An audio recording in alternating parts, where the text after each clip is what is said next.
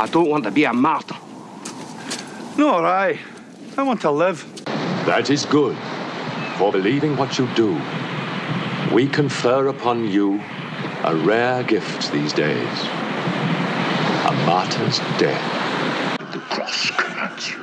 The blood of the martyrs commands you. I wrote them down in my diary so that I wouldn't have to remember. All right, you people who enjoy the suffering of the saints of old. I'm kidding. I'm kidding. You know, I'm picking. We are heading back to England, and don't roll your eyes at me. You got a break. no, this is um. I try to get away from some of the uh, some of the English stories, but the problem is we just have so much information from England during this time period because of the weird religious situation that was un- that was unfolding in England. So it just kind of falls into the category of it is what it is that we got so much of it. On the other hand, as you'll hear the door slamming in a second, click, there we go.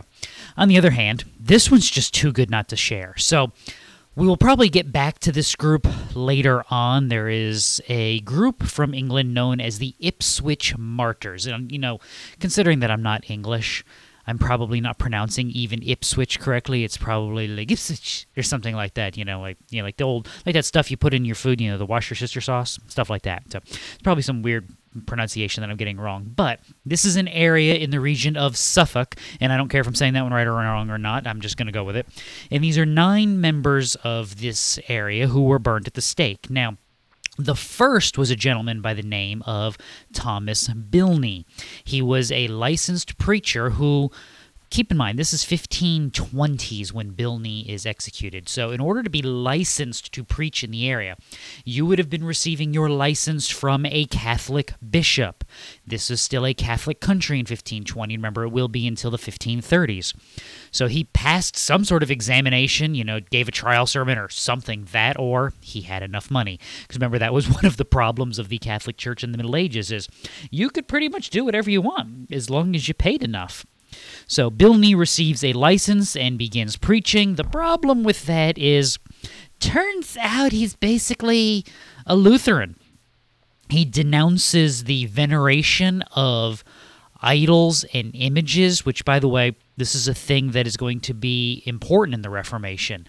Even in Catholic theology today, it is appropriate to pay homage. That would be a closest description I can give you. You worship God, you venerate idols and images. So you pay homage to them as a way of paying worship to God, if that makes any sense.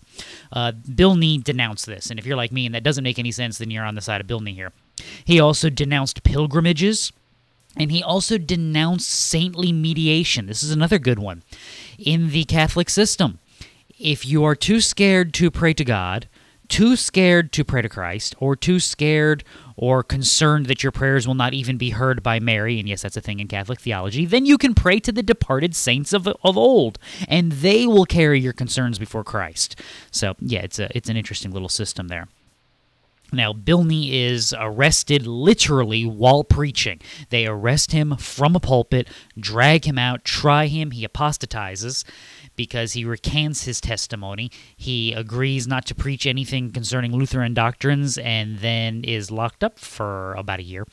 Gets out, realizes this was a terrible mistake, regains his license to preach. And the problem is, none of the churches will have him because he recanted his teaching that they actually approved of. There was a large separatist groundswell in England at this time and a very anti Catholic groundswell as well. So eventually he starts preaching open air, gets himself arrested, and burned at the stake. Now, of the other eight Ipswich martyrs, seven of them are what we call Marian martyrs, meaning they are martyred during the reign of Bloody Mary, which this came up in conversation the other day because I talk to weird people. Um, if you ever get confused on your English history, Mary, Queen of Scots, and Bloody Mary are two different people. Same theology. Same problem with the Protestant church, but two different people. One is apparently an alcoholic, and the other one is Scottish. So there you go. If you need to keep them separated, maybe the Scots, maybe the Scotland is alcoholic as well, but that's a different thing. Now, We'll try to get to the Marian martyrs down the line, but we got to make our way through some more Reformation history first. Interestingly, though, there is actually a monument built to the Ipswich martyrs. It was erected, I believe, in 1903 after a series of newspaper articles published in the late 1890s, early 1900s, wherein they were the stories of these martyrs were told so that people would know about them, and then they were honored with a memorial. One of the inscriptions on the memorial this monument is erected to the memory of nine Ipswich martyrs who, for their constancy to the Protestant faith, suffered death by burning. How's that for a lovely history? Now, I mentioned there were nine martyrs. We told you about Bilney. We told you seven of them are Marian martyrs. What about the other non Marian martyr? His name is Nicholas Peke. And I'm going to go with Peke. It's P E K E. I doubt it's Piquet or Peaky or anything like that. But again, then again, it's British, so there's no telling.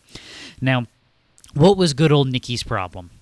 Well, Nicky had some issues with Catholic theology.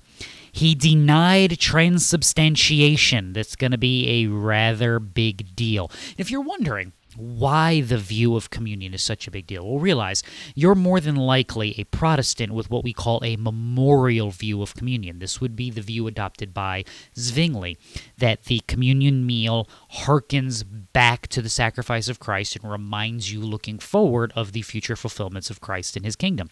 It is bread, it is wine, or it's Welch's grape juice, whatever it is you serve. And that's all it is. It's a memorial meal. Now, if you're Lutheran and maybe a Presbyterian, you but you would probably hold to a consubstantiation view, meaning that you believe that there is a real presence of Christ in the meal itself, that the wafer and the fluid are not the actual body and blood of Christ, but that his presence, his body and blood are present in some shape, form, or fashion. I believe Luther described it as on, with, and under the wafer as opposed to being the wafer. Well, Catholic transubstantiation, transubstantiation, uh, transubstantiation thought is that while it tastes like bread, and while it tastes like wine, it is actually the body and blood of Christ. Now, why is that important? Because in the Mass, what you are celebrating is what they call an unbloody sacrifice. Christ is being re sacrificed by the priest, and that sacrifice is being re offered to the partaker of the meal every single time the Mass is done. And that was Catholic belief then, it is Catholic belief now. The reason why the Protestants denied this doctrine and were willing to die for the denying of this doctrine is because to believe in transubstantiation is to believe in the calling down of Christ to do his sacrificial work again. In other words, there is no once for all completed work. There is no it is finished. It is a continual work that is being offered in real time around the world each and every day. This strikes at the heart of the completed gospel. This removes grace by faith and creates a sacrificial system a la the Old Testament system of old. Now, good old Peke had another problem. He also denied papal authority. Now, you're saying, what's the big deal? I don't believe in a pope either. I know that. But it wasn't just papal authority over the church, it was papal authority over the conscience. Whenever the Pope speaks ex cathedra, that is, from the chair, he is speaking infallibly because one of the titles that he holds is Vicar of Christ. He is the priest of Christ, the substitute for Christ on the earth. To deny papal authority is to say, no, you have no right to tell me what to believe and how to think upon Christ. That's a problem. So they arrest Nicholas Peke. They bring him to burn him, and they officiate this burning. This is a big deal. Three different priests who hold doctoral degrees, a Dr. Redding, a Dr. Hearn, and a Dr. Spragwell, are overseeing the burning of Nicholas Peke. And this is not a fun group, by the way, or maybe they are a fun group, depends on your sense of humor here. They mock Nicholas during the burning to the point that as the flames died down, this you want to talk about interesting. The flames had died down, and according to the testimony of the crowd, Nicholas's body is black as of tar. So he has been scorched and soot ridden and burned. And one of the priests taps him with a white wand, probably a, a lecture, a election note, like what you like what you'd lead a, a choir or a um, an orchestra with he is tapped upon the shoulder and ordered to recant and believe the sacrament. mainly I think because they thought he was dead. They were they were teasing the body here. It is at this point that Peke actually replies, "I despise it." Talking about the sacrament of trans, uh, the uh, the mass. I despise it, and you also. Now that was shocking enough. Peke then, he- despite the fact that he's chained, lunges at the priest, and when the priest jumps back, Peke spits blood upon him in a curse, I guess. No idea. They, he, um, realizing that now Nicholas Peke is still alive, one of the priests offers him a chance to recant again and to reject his doctrine, to which Peke replies that he praises Christ for counting him worthy to suffer.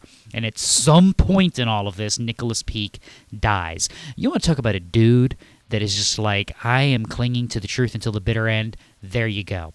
That's why the other inscription on the Ipswich Memorial is this O may thy soldiers, faithful, true, and bold, fight as the saints who nobly fought of old, and win with them the victor's crown of gold. Alleluia. Amen. I agree. Nicholas Peke dies for his belief because what his belief is anchored in is the sufficiency and completed work of Christ. No death will take that. No threat will undo that in Christian. This is the faith that we carry forward in this world, and this is the reality of what we have is that God prepares his people and God strengthens them for the world in which they are to encounter, and he walks with them through his spirit, through all of the tribulations, and in the end, because it is his completed salvation, he ushers them into glory. Remember that always, Christian, no matter what you may face. And until we meet again, read your Bible. It'll do you good.